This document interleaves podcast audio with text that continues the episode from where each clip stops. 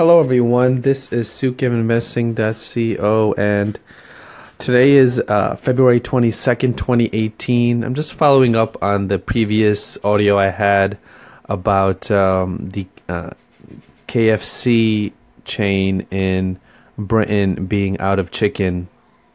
And another uh, sort of funny financial news uh, of the day is that the Eggo waffles uh, are going are selling like crazy because of uh, the show Stranger Things on Netflix.